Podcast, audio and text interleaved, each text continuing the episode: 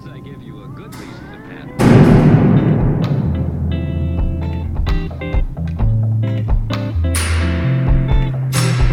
Be careful when you use it. Use it. Hey everybody, what's going on and welcome into the Fortress of Commentary podcast. My name is Tyler.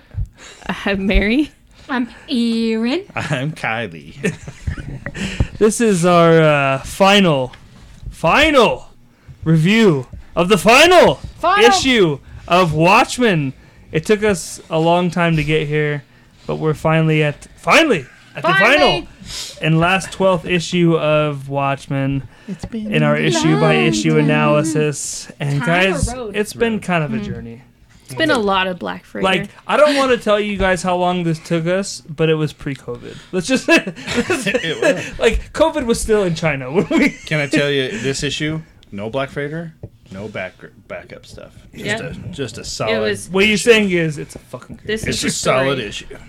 And the first four pages. So this is the first time in Mary's life where she has finished reading Watchmen. Yes. Today she has read Watchmen. I have read it in its entirety. I thought there was a glow about you. That, what? A glow. That's just the gas. It's a glow. You're glowing. It's just the oils. The essential oils. Essential oils. Yeah, right. So if you haven't been following along with us at this point, I don't know what to tell you. I don't know what you're doing here now. Yeah. This is issue 12, Watchmen, published by DC, written by Alan Moore, drawn by Dave Gibbons. It came out in 1986. At the end of the last issue, we kind of got everything set up for Rorschach and Night Owl basically invading Adrian's hideout in Antarctica. And the big kind of pull the rug out at the end of the issue was he's already done it. It meaning sex. he took it out. He took it out. It meaning murdered half of New York City. So this issue begins with maybe three of the greatest splash pages ever. In comic history. These are gorgeous. I don't know how long Dave Gibbons, and it sucks because they're very disturbing images, but they're gorgeous. Oh yeah. I don't know how long Dave Gibbons took to draw these, but so we got the pale horse reference. Fantastic. That's what I was watching for. Is all the variations of things she saw. Is it like 5 pages? I think it is. Yeah, about five. Yeah, because it's like the first one you got the reference of the big concert that was going on, the Pale Horse, which is the rider on the Pale Horse, which is death. Six. Mm-hmm. So let's get one discussion going right off the bat here. A thing I want to talk about, because we do bring up the movie a lot, and one of the things we've done throughout this whole thing is kind of compare the differences and stuff between the comic and the movie. So, and this is probably the biggest one of the way the movie differs.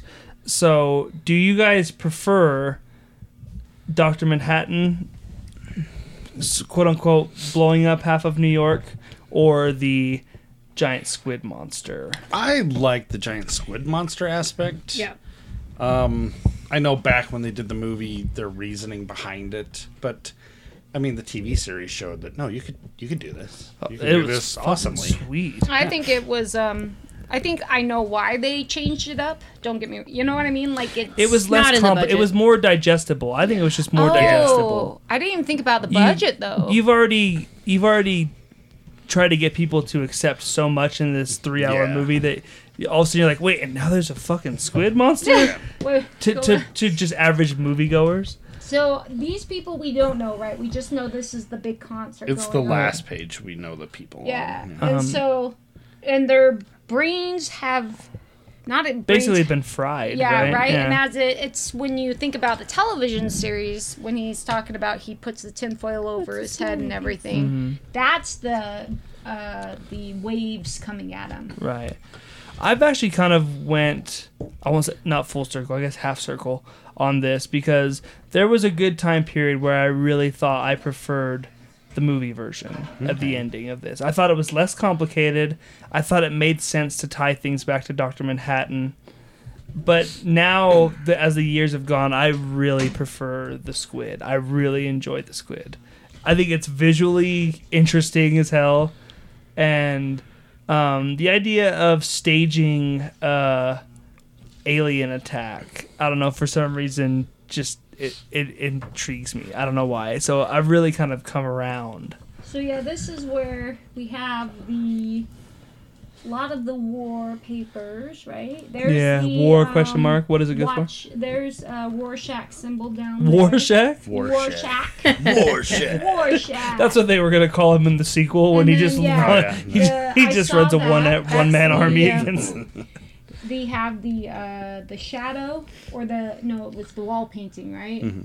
And then there is the psychiatrist. I read Protheans the first time. Yeah, this is the lesbian couple. That... Mm-hmm. Her face is in her crotch. Classy. No, I think she's... It's the way I want to go. Yeah. And then I don't think... Is his wife around or is she somewhere else? It wasn't his... Know. Okay. And then we have... So he died a happy man. I like the... Just kidding. The band's playing Pale Horse with Crystal Yacht, and it's kind of a Doors reference because they have a song called The Crystal Ship. Oh, good call. Well, on our last horse. This one makes me so sad. There's a smiley face. Yeah. Oh, there's lots of smiley faces throughout this. I will point them out. Oh, I didn't notice. Well, this makes me sad. When you hear Tinkerbell wave her wand, we have found a smiley face. Well, and this one makes me sad. He had covered up the kid. Yeah, to save him. And it did nothing. Yeah, no, it did not do anything.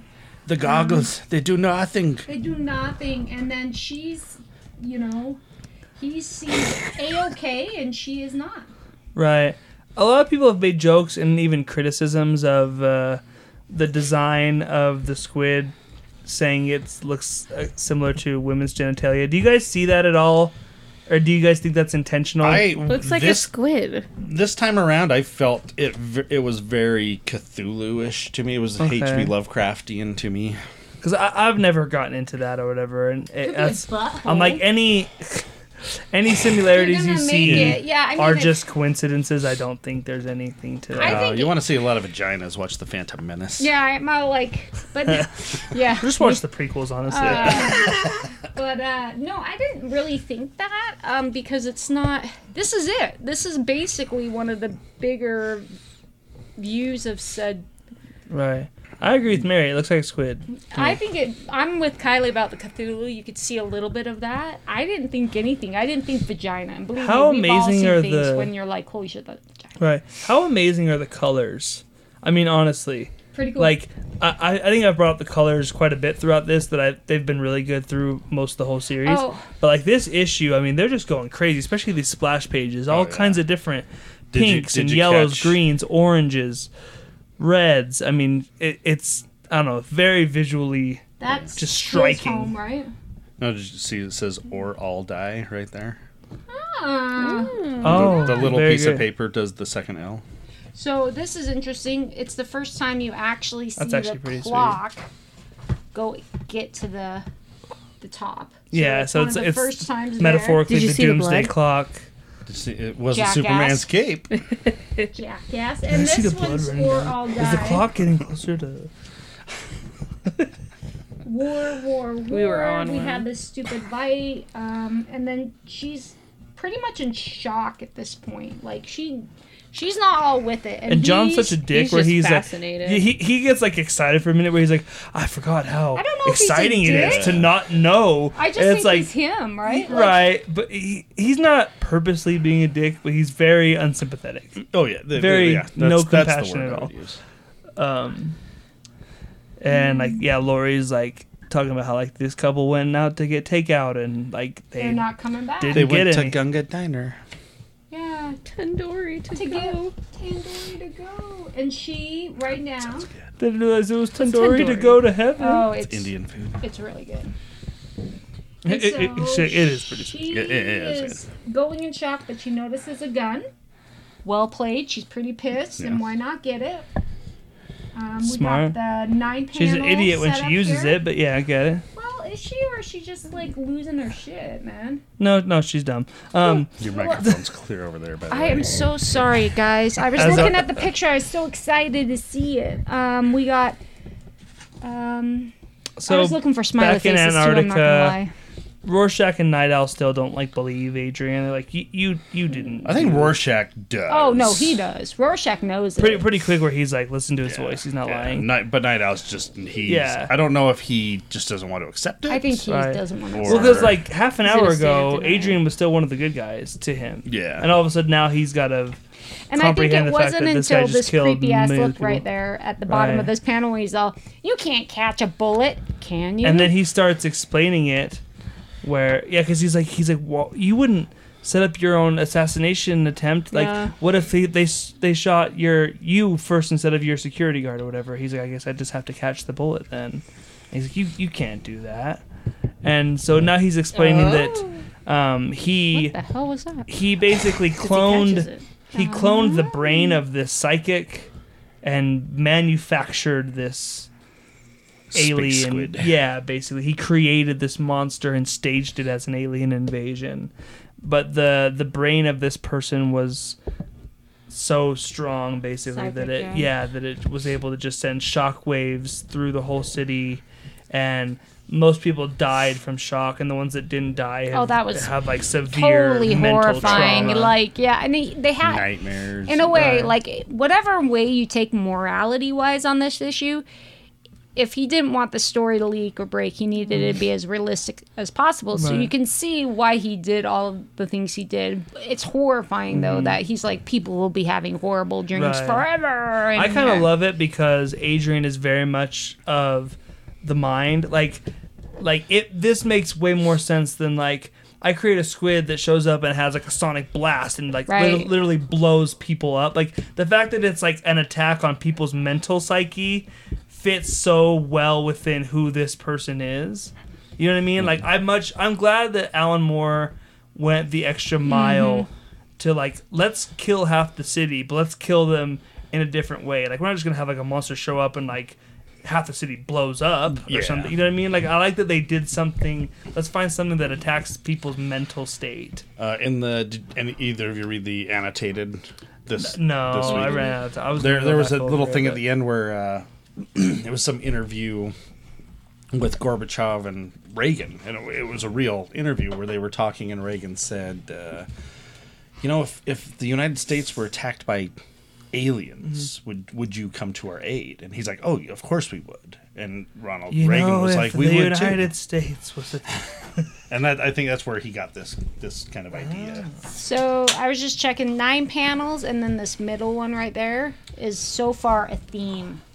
Going through, and I really do like how he plays her shivers.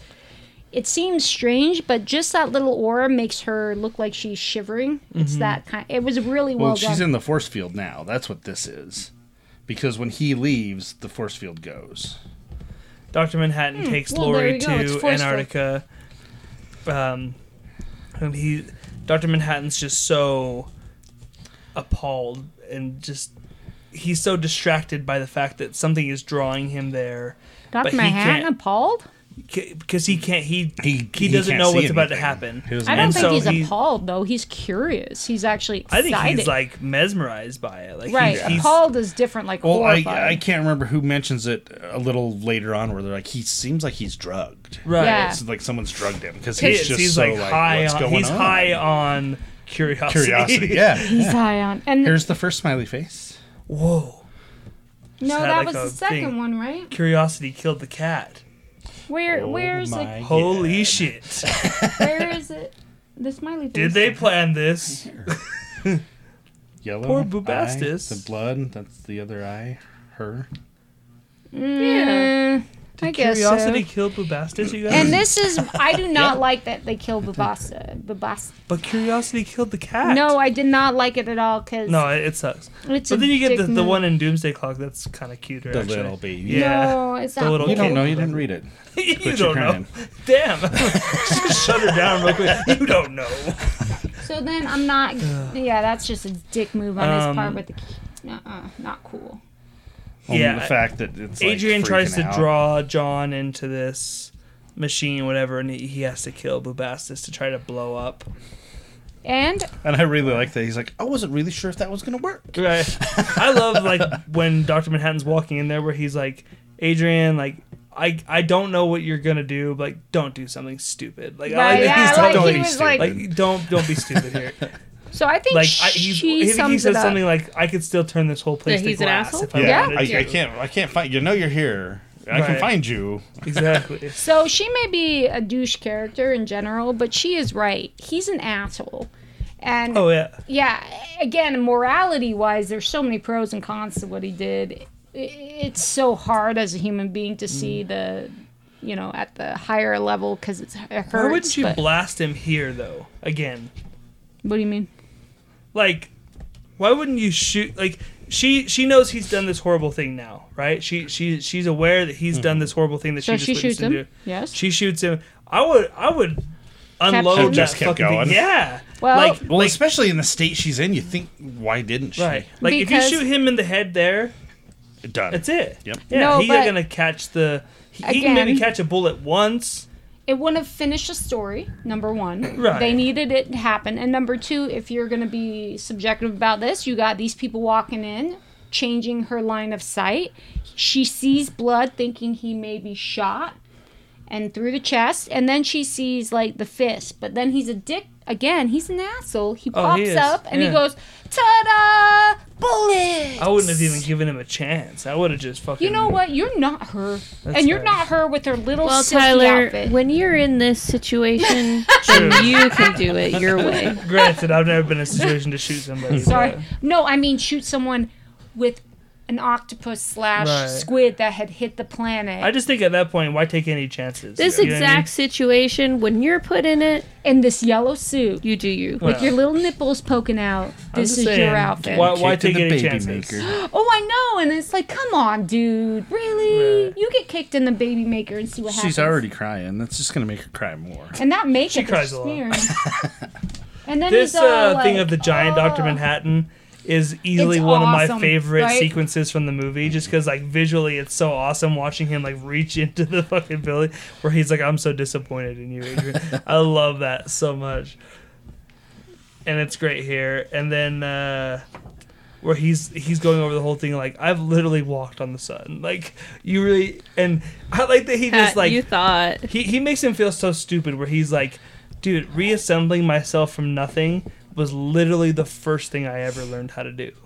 Like, you thought that, like, I couldn't... After everything I've been able to do, I've walked on the sun. Yeah. You think I wouldn't be able to reassemble myself?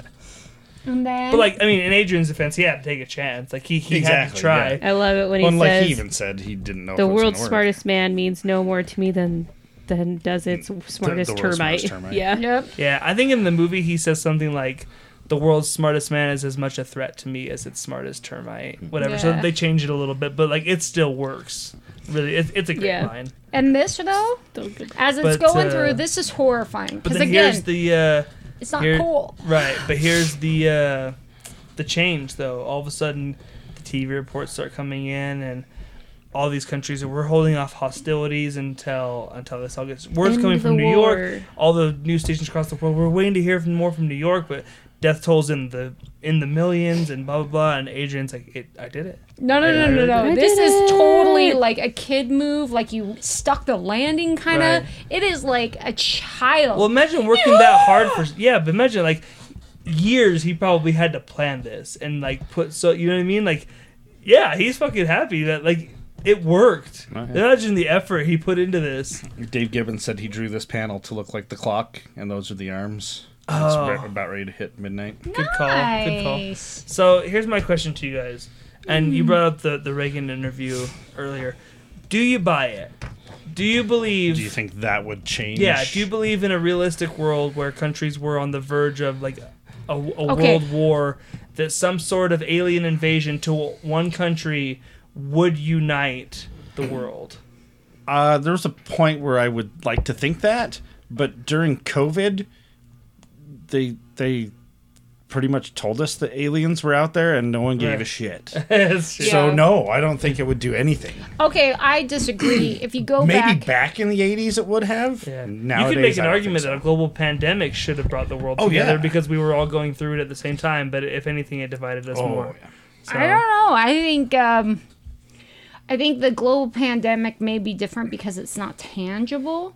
Right. I think if you actually had a tangible thing with some outside evidence, force. Well, yeah. See, this is the thing, is everybody's all about evidence, and it's easy to prey on / hate something out. I think if there was something that big of a force that wiped out something in millions in seconds, that such initial fear. Too, yeah. Oh yeah, I think people now, would it last? I'm not sure, but it's easy to have someone or something else, because you have to be afraid of something so that you militarize and point outward, mm-hmm. right?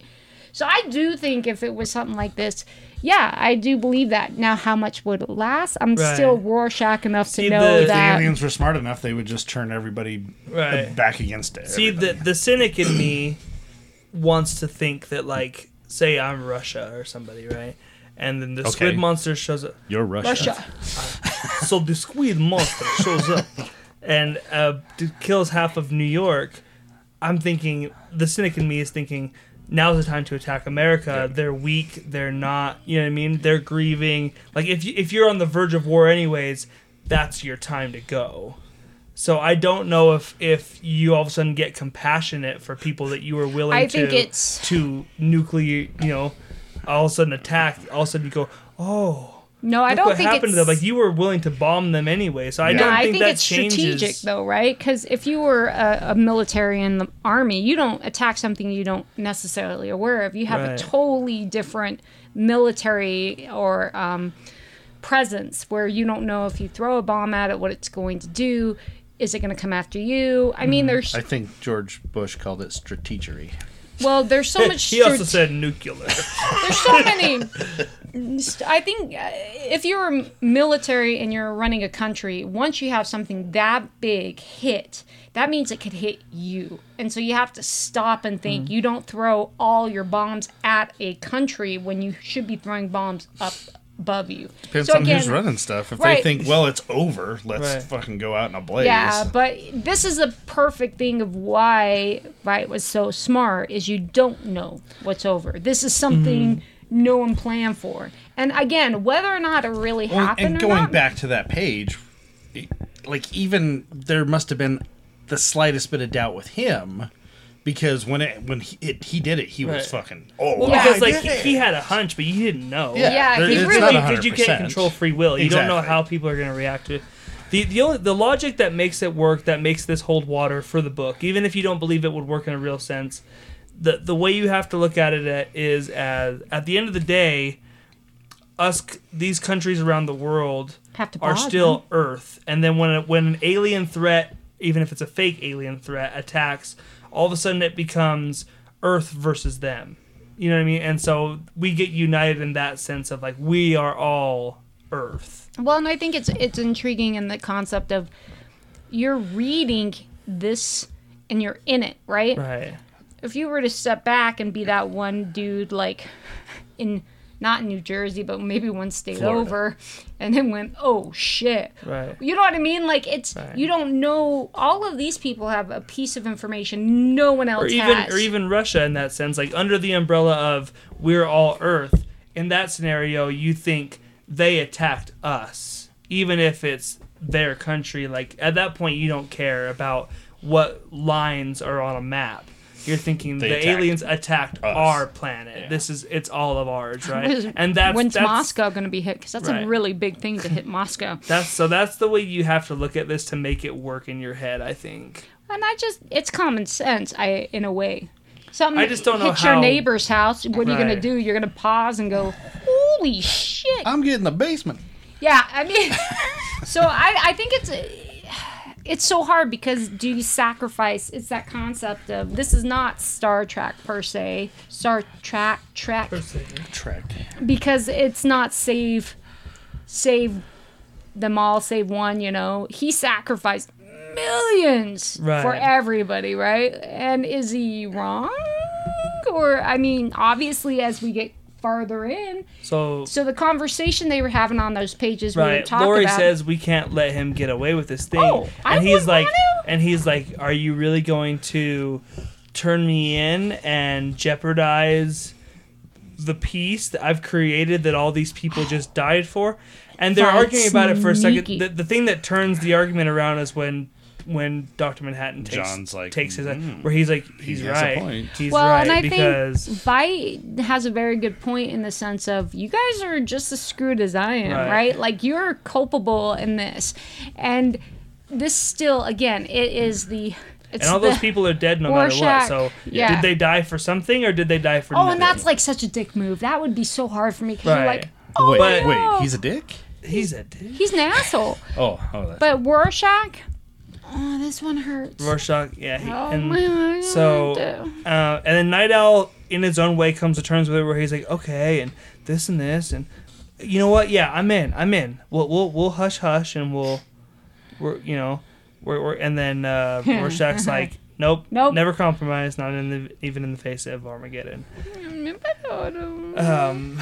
So he goes to walk out, and Adrian's like, I'm gonna go meditate. So he's clearly not threatened by Rorschach that much. John follows him out, and he's like, you know, I can't let you go out there and. So wait, before you jump that, public. They have, and I was pondering this about like drink, sex by the pool. I was pondering. Ponder. Is it pondering one of mine? I don't know. Yes, ponder, I have to admit, and dichotomy. Guys, you guys have to write this. You drink. Got 3. My God. I like how their shadow is in his mask there.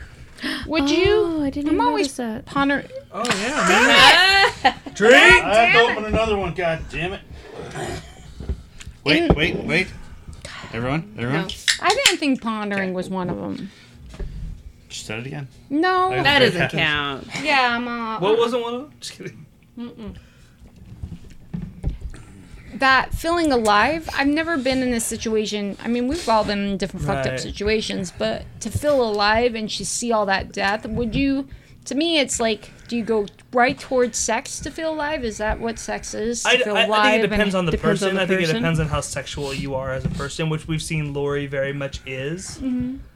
I think it's sweet, though. I've never felt my life threatened. So I've never been like, I'm so happy to be alive. I've never had that feeling because I've never felt like I was ever close to death in any way, which, you know, is very fortunate for me. So I don't know what that relief feels like. It's probably hysterical to some degree. I mean, she's still crying. Yeah. Well, and I do like the nostalgia. I thought that was very well played on their part because it's his vites. Like, just for me personally, I feel like there probably are few things that make you feel as living and breathing and human as sex because it is such an human. Yeah, it's such a human, but it's such a animalistic, just raw. You know what I mean? It's a what's the word, like instinct. It's an instinctual. You know, before we knew how to do hardly anything, we knew how to do that. You know what I mean? So I can see why that would be a place you would go in that time. That warmth and touching. You know, but again, I've never been in that situation, so I don't know. I thought it was sweet, and the fact the nostalgia was very sweet, and the picture in the water. Do you like that line, nostalgia? It's the... Because it's the perfume. It's Vite's perfume. Right. Yeah. It's the man's perfume. I thought it was very ingenious pulling it at the end. Because he was saying, well, it's nostalgic. Would you say... You know, I didn't really like it when I read it, but now that you've explained it to me, I like it more. This makes me sad.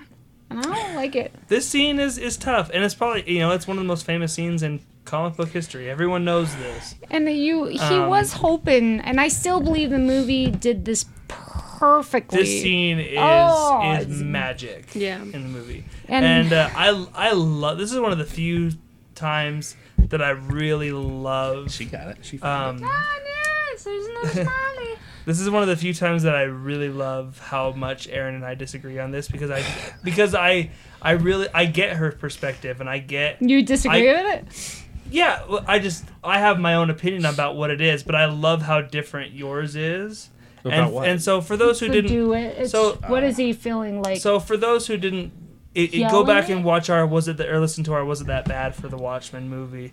Aaron and I had a discussion here where we're talking about Aaron's point of view is that he just wanted one person here to take his side. in the movie and everything. Wanted one person to kind of believe in him and stand by him at the end. I'm not the crazy one. Right. Yeah, and then my perspective was him coming to terms with his own.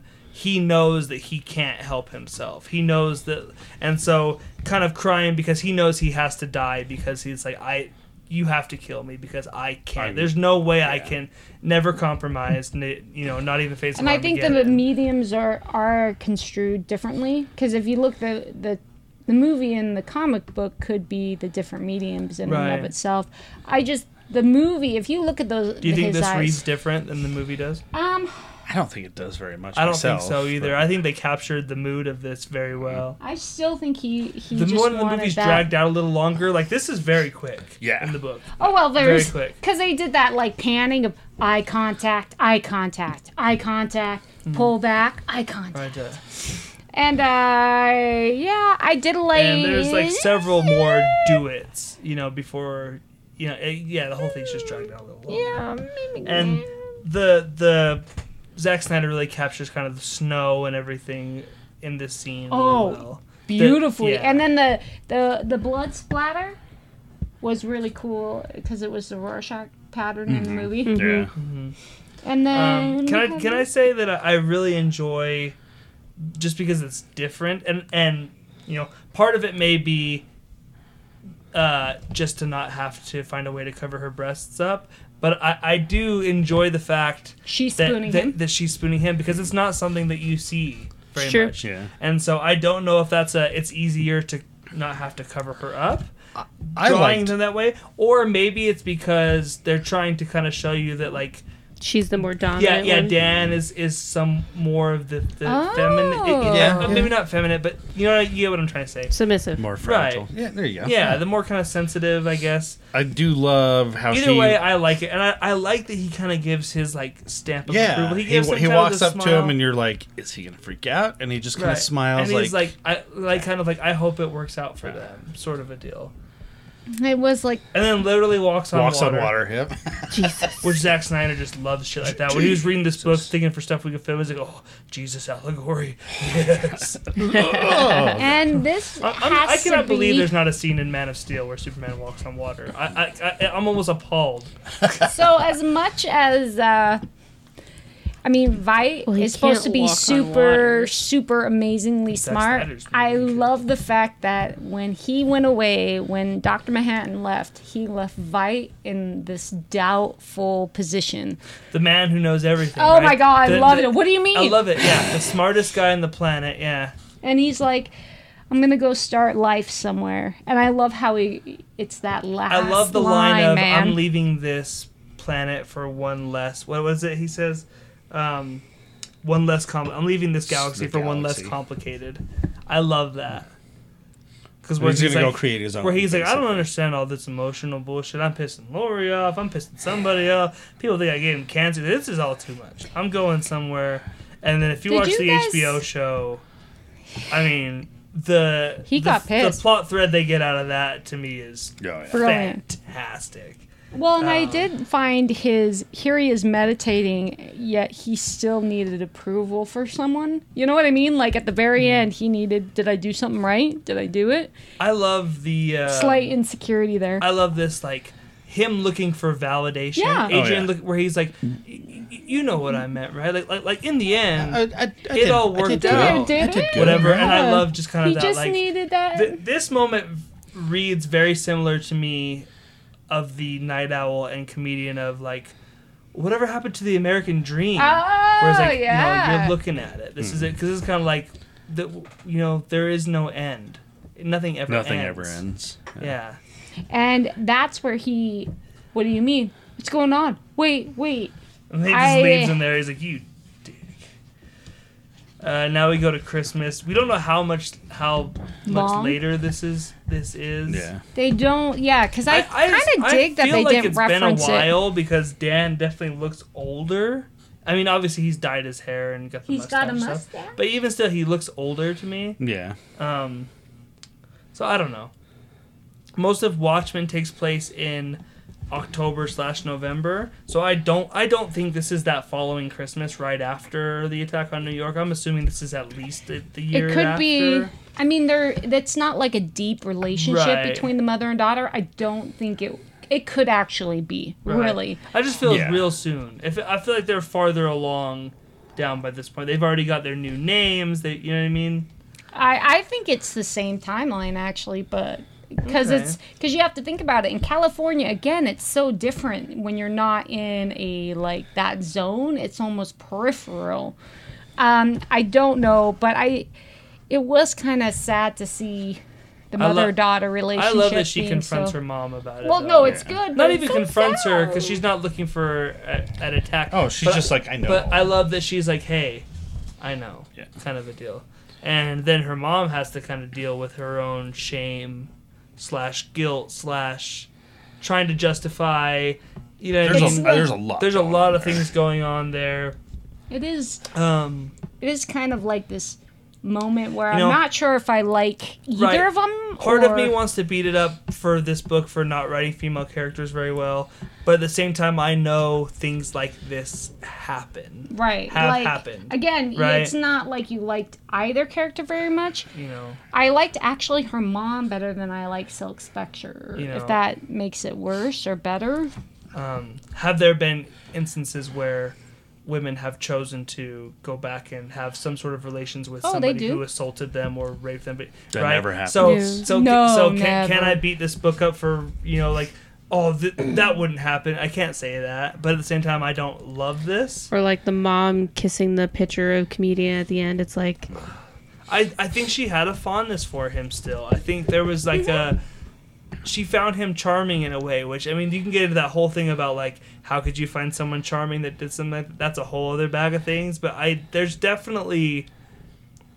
I think there's all these mental layers that you could go through. But there's a part of her that I think wishes they would have ended up together. Oh! I think she... You know what I mean? Yeah, totally.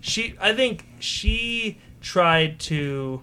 What's the word? Not want to say restraint. She tried to tie him down a little bit, and the comedian was too much of a loose cannon, kind of plays by his own rules, and that's why I think they kind of eventually fell out. But still think there's a part of her that wishes, thinks about the life that they maybe could have had together. This is interesting. They're both blonde. Here's him being blonde, and here's her being blonde. They're the new millennial. Millennial? Blah, blah, blah, blah, blah. I just thought that was intriguing. I love that the mom was like, I hope he's rich. Like, that's kind of fucked up to say. But she's kind of an awful person. But yeah, that's her. I don't know. I think it's that, you know, when depression era, have you ever... So my mom's mom was from the depression era. They say their mindset's totally different. That era of you can't take care of yourself, you need money. Again, yes, I can see that. I think it's sad. I don't want to be, as a female, I don't want to be this woman. Yeah, I can see where she went. Yeah, and that is it makes you very sad because it's not inconceivable. And then this little guy, he cracks me up. I like the RR to run in 88. It's not Ronald Reagan. And he ends up with Rorschach's journal, and that's kind of the I love this. The last little thing they give you there at the end. So then you're kind of left to go, is the world going to find out? Or, you know, that part. You know, in a world where Doomsday Clock exists, you can talk about if you think that's canon within Watchmen or not. Or you could just leave it at this. Did you see this one? I don't know. I think you're stretching. I don't think that looks like a smiley face. None of these are smiley faces. Yeah, no. So let's first go around real quick and judge just this 12th issue. Just this by itself. Oh my God, yeah, and then... And this is the judging. And then I want to get into kind of a larger discussion where we can kind of talk about the series as a whole now that we've got to do it. So, yeah, Mary, issue 12 of Watchmen. I liked it. It wrapped everything up nicely. Did we have to score it? Or what? No, we haven't really scored them, but... I liked it a lot. I liked it a lot. Are we supposed to gauge it? I think for an ending, I'm terrible at gauging things. I'm terrible at talking about things. Oh, I've noticed. I think most people have. my God. I think for an ending of a book that we took a long time to get to, it paid off. Yeah. How's that? Yeah. Does that, they stuck the landing real well. Yeah. Oh, yeah. It didn't. You know where everybody ends up. They make sure they let you know where everybody ends up. But they gave you enough at the end that you didn't feel like it was a... It wasn't a trap, or it wasn't a, oh, man, they left me hanging. Mm-hmm. It wasn't... Plus, they give you that last little nugget at the end with them having the journal, because then you go... is the world going to find it? You know what I mean? It's not a super definitive... Yeah. Do you know when those movies do that to you, and it's just... But they take it one step further where they leave you hanging? Mm-hmm. So once they do that, they just unfold it a little bit more. And it's those type of things where... It's a fine line, though, because you can't go... If you go too much, you ruin it. You want to find that perfect last little bit. Mm-hmm. And the TV show also did this perfectly well. I thought the TV show's old enough now, I don't care about spoiling it. But the end of that show where she realizes that Dr. Manhattan left his essence in the egg, eats the egg, but you don't see her touch the water. Where it's just enough where you go, and it's like, then you get to, you can have your own opinion about it, but I love that they don't give you the answer. Well, she may step in that pool and fucking sink right to the bottom. You have no idea. But at the same time, there are some people, I don't understand, they can just fuck that ending up. Where you're like... Oh, it's done wrong more than it's done right. Yeah, because it's like those ones where you're like, when they don't renew the season, yet you're screwed because the way they ended it. Right, that always sucks. It's just this weird fine line for some, and I can't explain it. This one did really well, and I really enjoyed, because if I don't turn to Kylie and go, oh, come on, or, you know what I mean? But that one you had, they gave you enough and a hope, and but not too much. I liked it. Kylie, what do you think of issue 12? I enjoyed it. I two thoughts as I was reading this was, I really want to watch the TV series right after this. Yeah. And I agree. In this day and age, I felt if they were putting this out now, 11 and 12 would have just been a big double issue. Right. They would have given you that whole chunk of story. You're probably right. Really? I can see that. Oh, yeah. That's how it is nowadays. Oh, I mean, this whole book made you work for it. I really want to watch the TV show again just because I've seen it the one time, and I want to watch it again now knowing where it goes, and I want to see what little things I pick up on, because I know that thing's just filled with foreshadowing and stuff. It also makes me want to reread Doomsday Clock. I agree as well. Which is kind of cool because we have these kind of two alternate sequels to Watchmen. Mm-hmm. Neither of them coexist together, so you can kind of decide if Watchmen even deserves a sequel, and if it does, you kind of have two of them to choose from. As much as I love Doomsday Clock, and I loved Doomsday Clock, I think the TV show is a better sequel to just if I wanted that story to continue, that's the story that I think. Yeah, it's more in line. One. Yeah, that so TV badass. Show on HBO. If anyone out there hasn't seen it by this point, I mean... Shame on you. It's one of the best things I've seen in a long time. The Doomsday Clock one is like, if you want to go the route of like, he did go create something. Mm-hmm. Right. That's the way you want to go. Exactly. But and if you want to stick in this universe, the actual Watchmen universe, then you go watch Watchmen. Right. Mm-hmm. Well, and even the universe he created, though, I think... was the DC universe. Rebirth. Like... He rebirthed it. He made the 92. Not 50, the 52. The 52. He created the 52, yeah. What was it? He created the 50. The 92. The 92. The 80s. The 80s. He created the 80s. You can see maybe what I enjoyed about the television show after... Okay, so we read this, gave it time, we watched a movie, gave it time, and then you have this television show. Maybe it was the fact that you have, this was written in the 80s. Mm. You may feel it's dated. Personally, I don't know if it was dated. No. Should we watch the TV show and after each episode we discuss? Oh my God. That would be awesome. But what I'm saying, before we go there, because I would totally do it. I want to watch the movie as well, too. I want to watch the movie and then watch the HBO show right after. What I liked about this and the television show, it wasn't as... disconnected as you would think, because you had a different race. You had, like, I mean, here you have someone who couldn't write women for shit, right? And then you had this Watchmen who was including female characters, you know. Your main character is a female character. Yeah, I mean, the TV show writes the wrongs of the book. Right, and it's like almost a strange. And so here you have this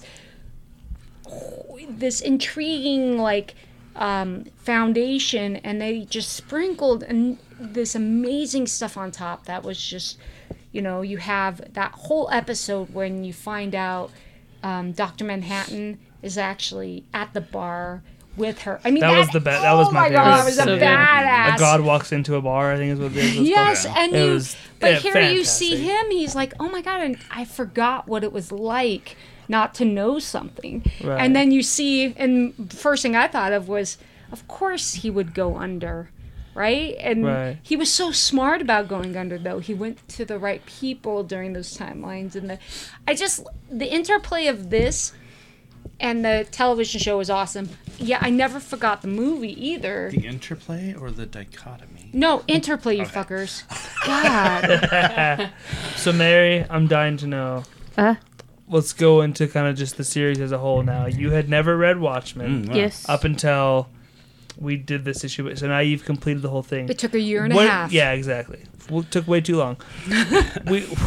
We literally started a pandemic and got a vaccine before we finished this fucking book. What do you think about it? Is Watchmen as good as people say it is? Is it not? What do you think about the book? Specifically, not the movie or anything else. Yeah, I would say that it's as good as people say it is. I would say if you like the movie, you would probably like this as well. I'm terrible about speaking with things. Yeah, I'm terrible. That's how you really feel. I'm terrible about speaking about things. Lori is a terrible character. Were you? I think. I mean, seriously, I hate to like come off as like a. You can just skip all the Black Freighter stuff. It means nothing to me. All the women in this book are awful. They really are. They're awful characters. Well, another thing I like about the TV show is like she is still badass, horrible, but they saw enough that they sprinkled enough in that character in the show to like, okay, you know what? There is some dimension to this. Mm-hmm. Let's give her something. Now it's like good. Now she's just not a terribly written female character.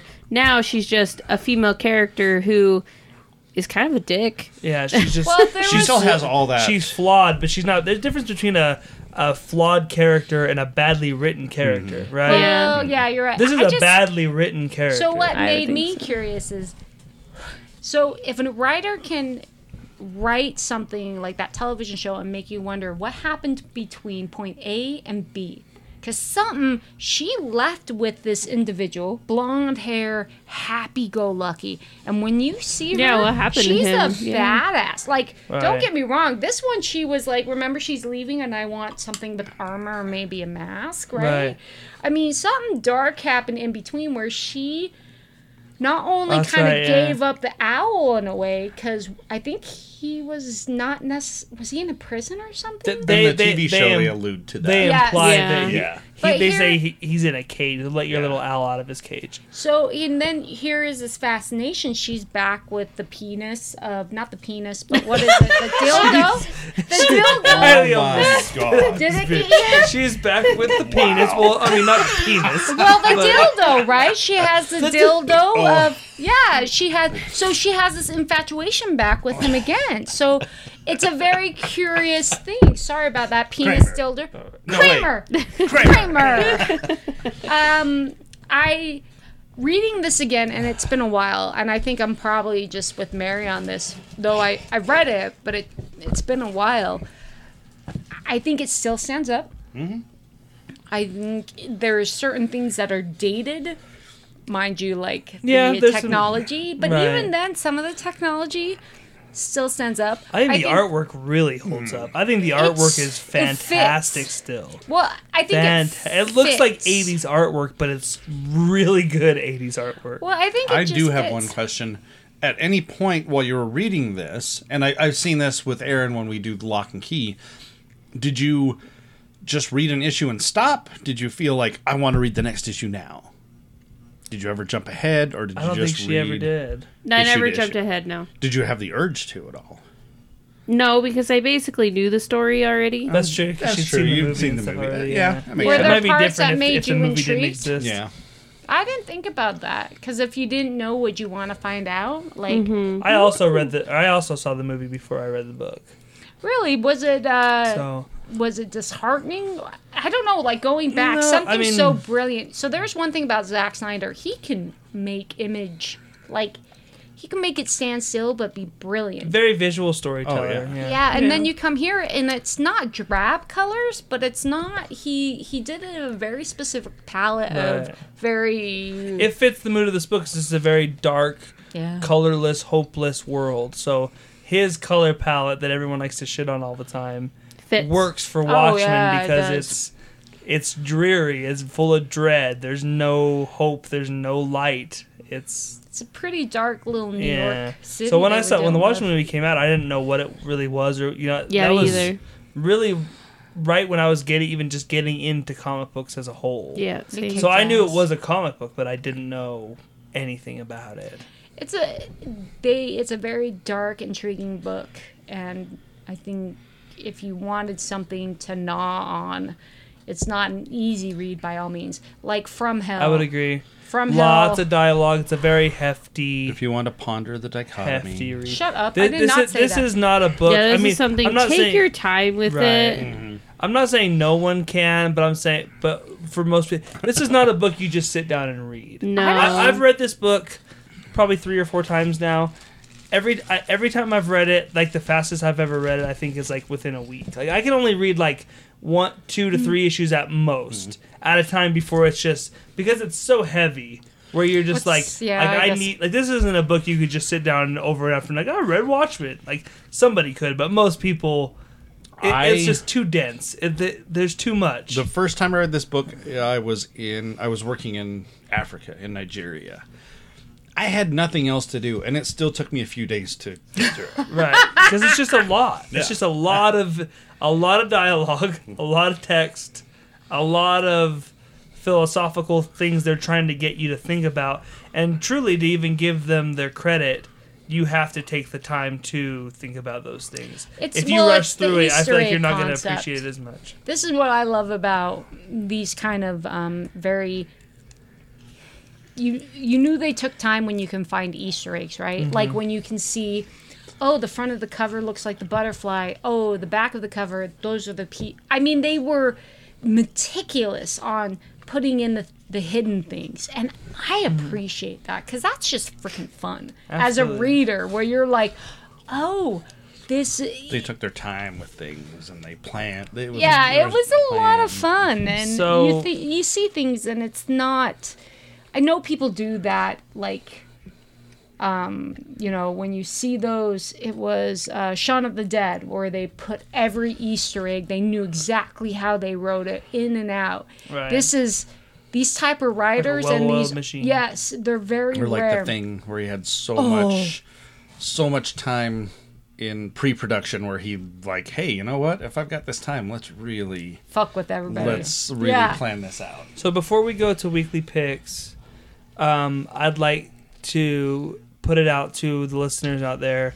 We would like a new book that deserves, but preferably something that's not DC, because we did Doomsday Clock and then we've done Watchmen now. So obviously we could do something Marvel, we could do something indie, something around this 12 issues or less. We should because we're not going to do some run that's of 60. You know what I mean? Something that's like 12 issues or less. Where we could do one issue a month or something. So we're looking for suggestions. And something that's... if anybody has suggestions, let us know. Something that's worth going through. Like a comic book club where we can do a whole trade. And something that's worth taking the issue by issue and going through. Preferably something that's indie or Marvel. That's not DC. Because can it be black and white? Books. It could be anything. Could be. So I'm curious to hear any suggestions from people that... Something that you think is worth diving into in this format.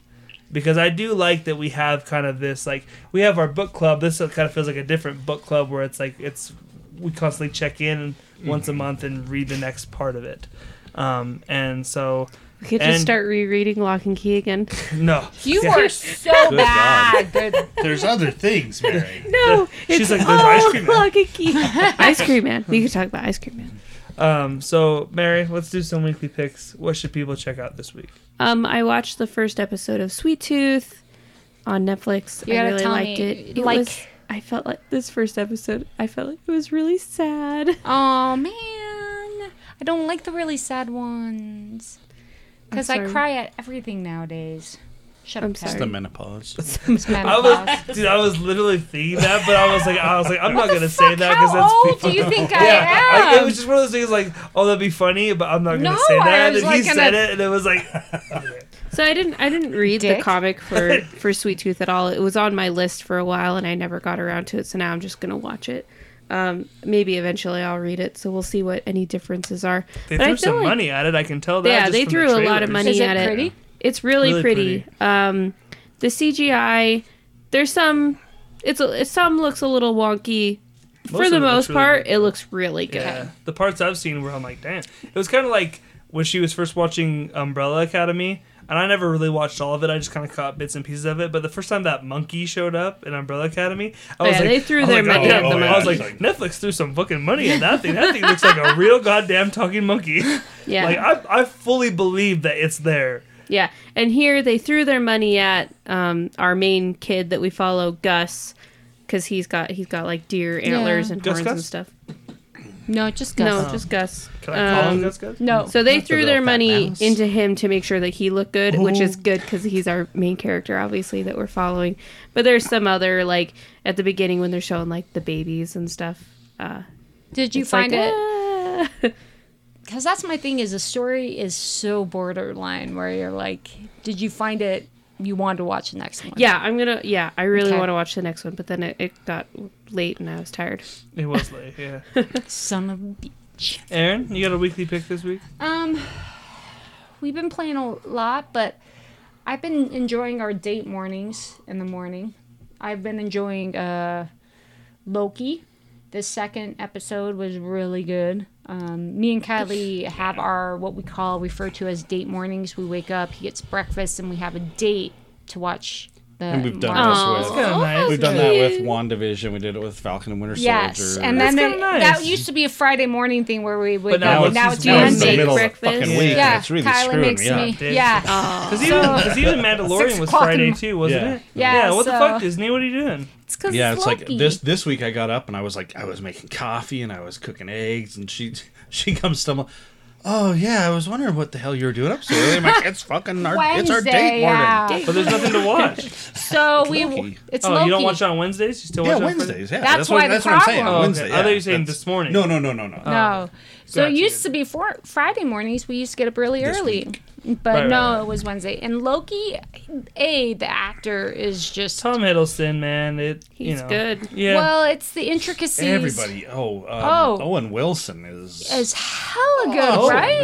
Owen Wilson. Is it Owen Wilson? Or is it Luke Wilson? No, it's Owen Wilson, yeah. Why did you make him question? Wow. Yeah, wow. Oh, he's very good. Oh, so have you not seen the trailer? No. Oh, yeah. He's It's basically him and Loki. Oh, it is so well done. And Owen Wilson got a part in a Marvel thing? Oh, it is. Did you ever watch The Good Place? Yeah. Yeah. You remember Pillboy?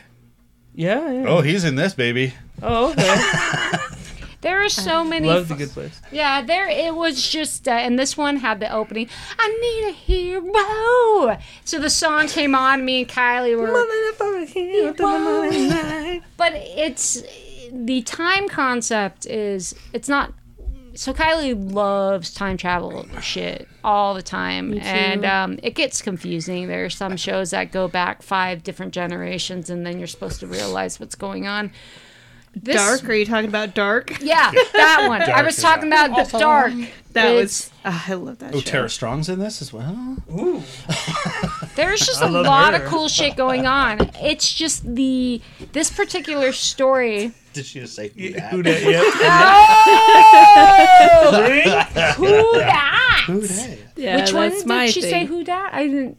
Tara Strong? Who's that? It sounds familiar. She's one of the biggest. I mean, she does on-screen work too, obviously, but she's primarily a voice actress. Yeah. And she's a voice actress. Oh, one of Twilight the biggest, Sparkle. Yes, one of the biggest voice actresses in the business.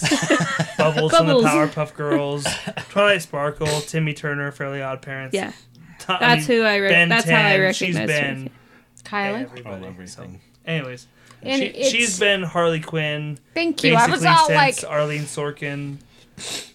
Except for obviously Kid Kuko does it at the best version of Harley Quinn that's ever existed. So here we have these. By the way, Batman eats pussy. By the way.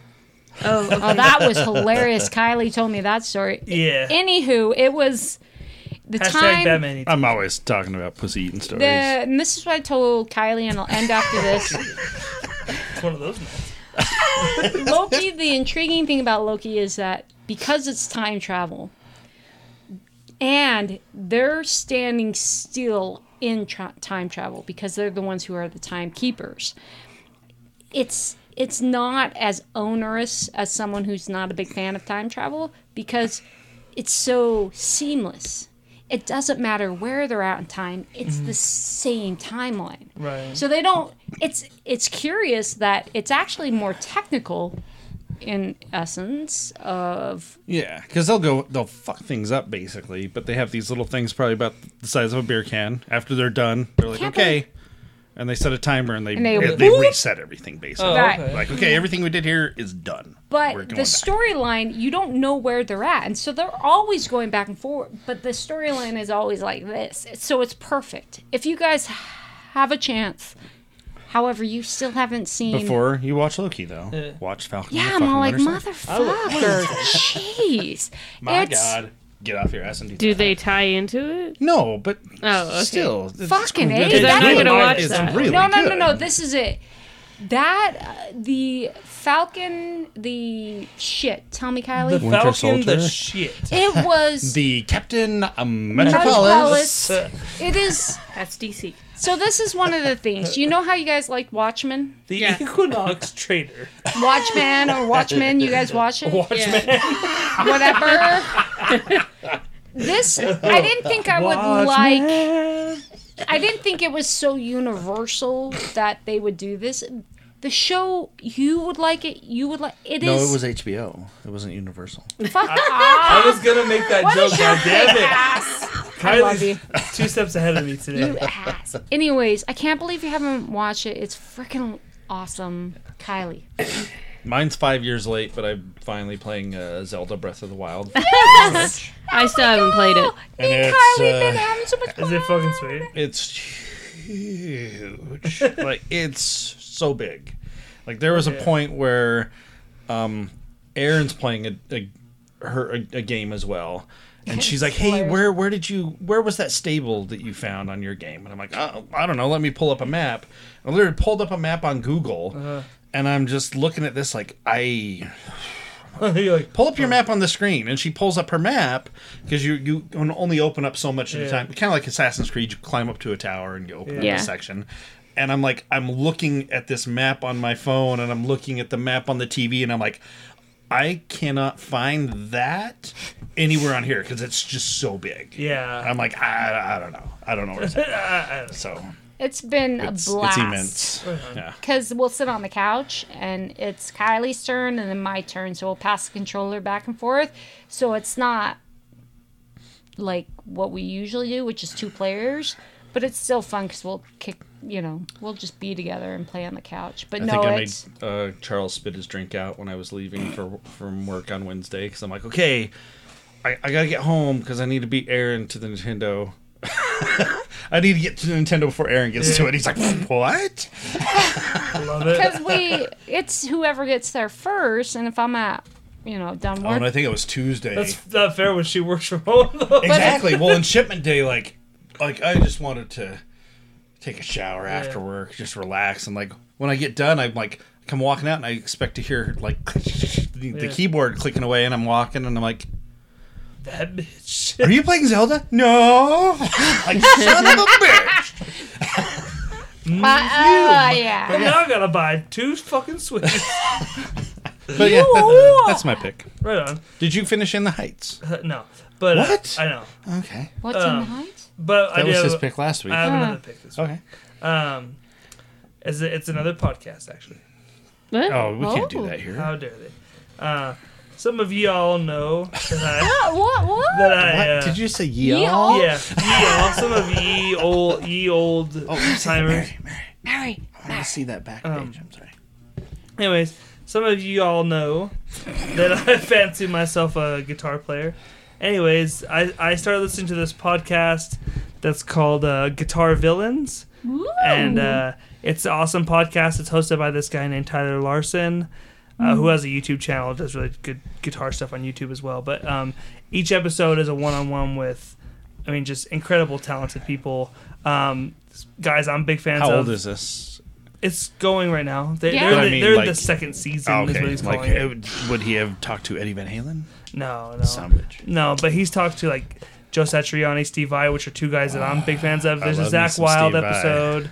The Zach Wilde episode was pretty big, and then the one this week is actually Kyle Gass from Tenacious D, which is pretty cool. Okay. But so there's probably like maybe 15 of them total so far. Each one's 45 minutes to an hour, but the thing I really love about it, and you can tell how like jazzed the guys get when they're talking to them, because like a lot of like musicians give interviews obviously about kind of music as a whole, but this podcast is like very specifically a podcast for guitar players.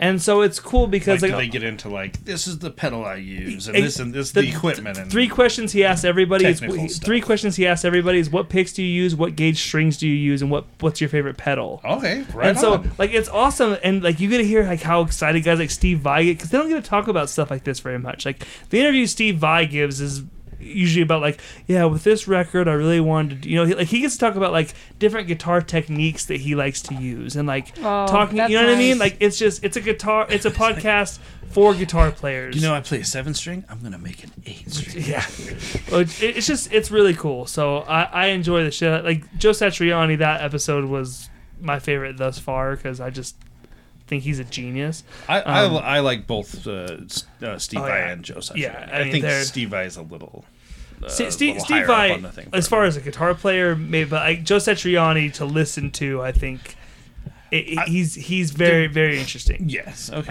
But even the Zach Wilde episode was pretty fun. So, and again, there's a what's the name of this podcast again? Guitar Villains. Okay. Like Paul Gilbert has an episode. Nice. Like there's been quite a few. So, check that out if you're into. If you're not into guitar playing, like I would, you just go to hell. Yeah, I would say even like say if you're just a fan of like say you're a fan of Steve Vai's music, but you're not a guitar player. I don't know how much you would get out of this, because it's very specifically on technical guitar stuff. Yeah, okay. So it's definitely, if you don't play guitar, this is probably not a podcast for you. Even if you're a music fan. Interesting. Okay, but I enjoy that quite a bit. It would probably be like hot ones for me, where I'll pick and choose who I want to listen to. Do you know what we're doing next week? No. I don't think anybody does, because it is our 200th episode. And we have nothing planned. Well, shit. So... anniversary in? No, but yeah. No. Oh my God, would that not be the best? We are live from Anniversary In.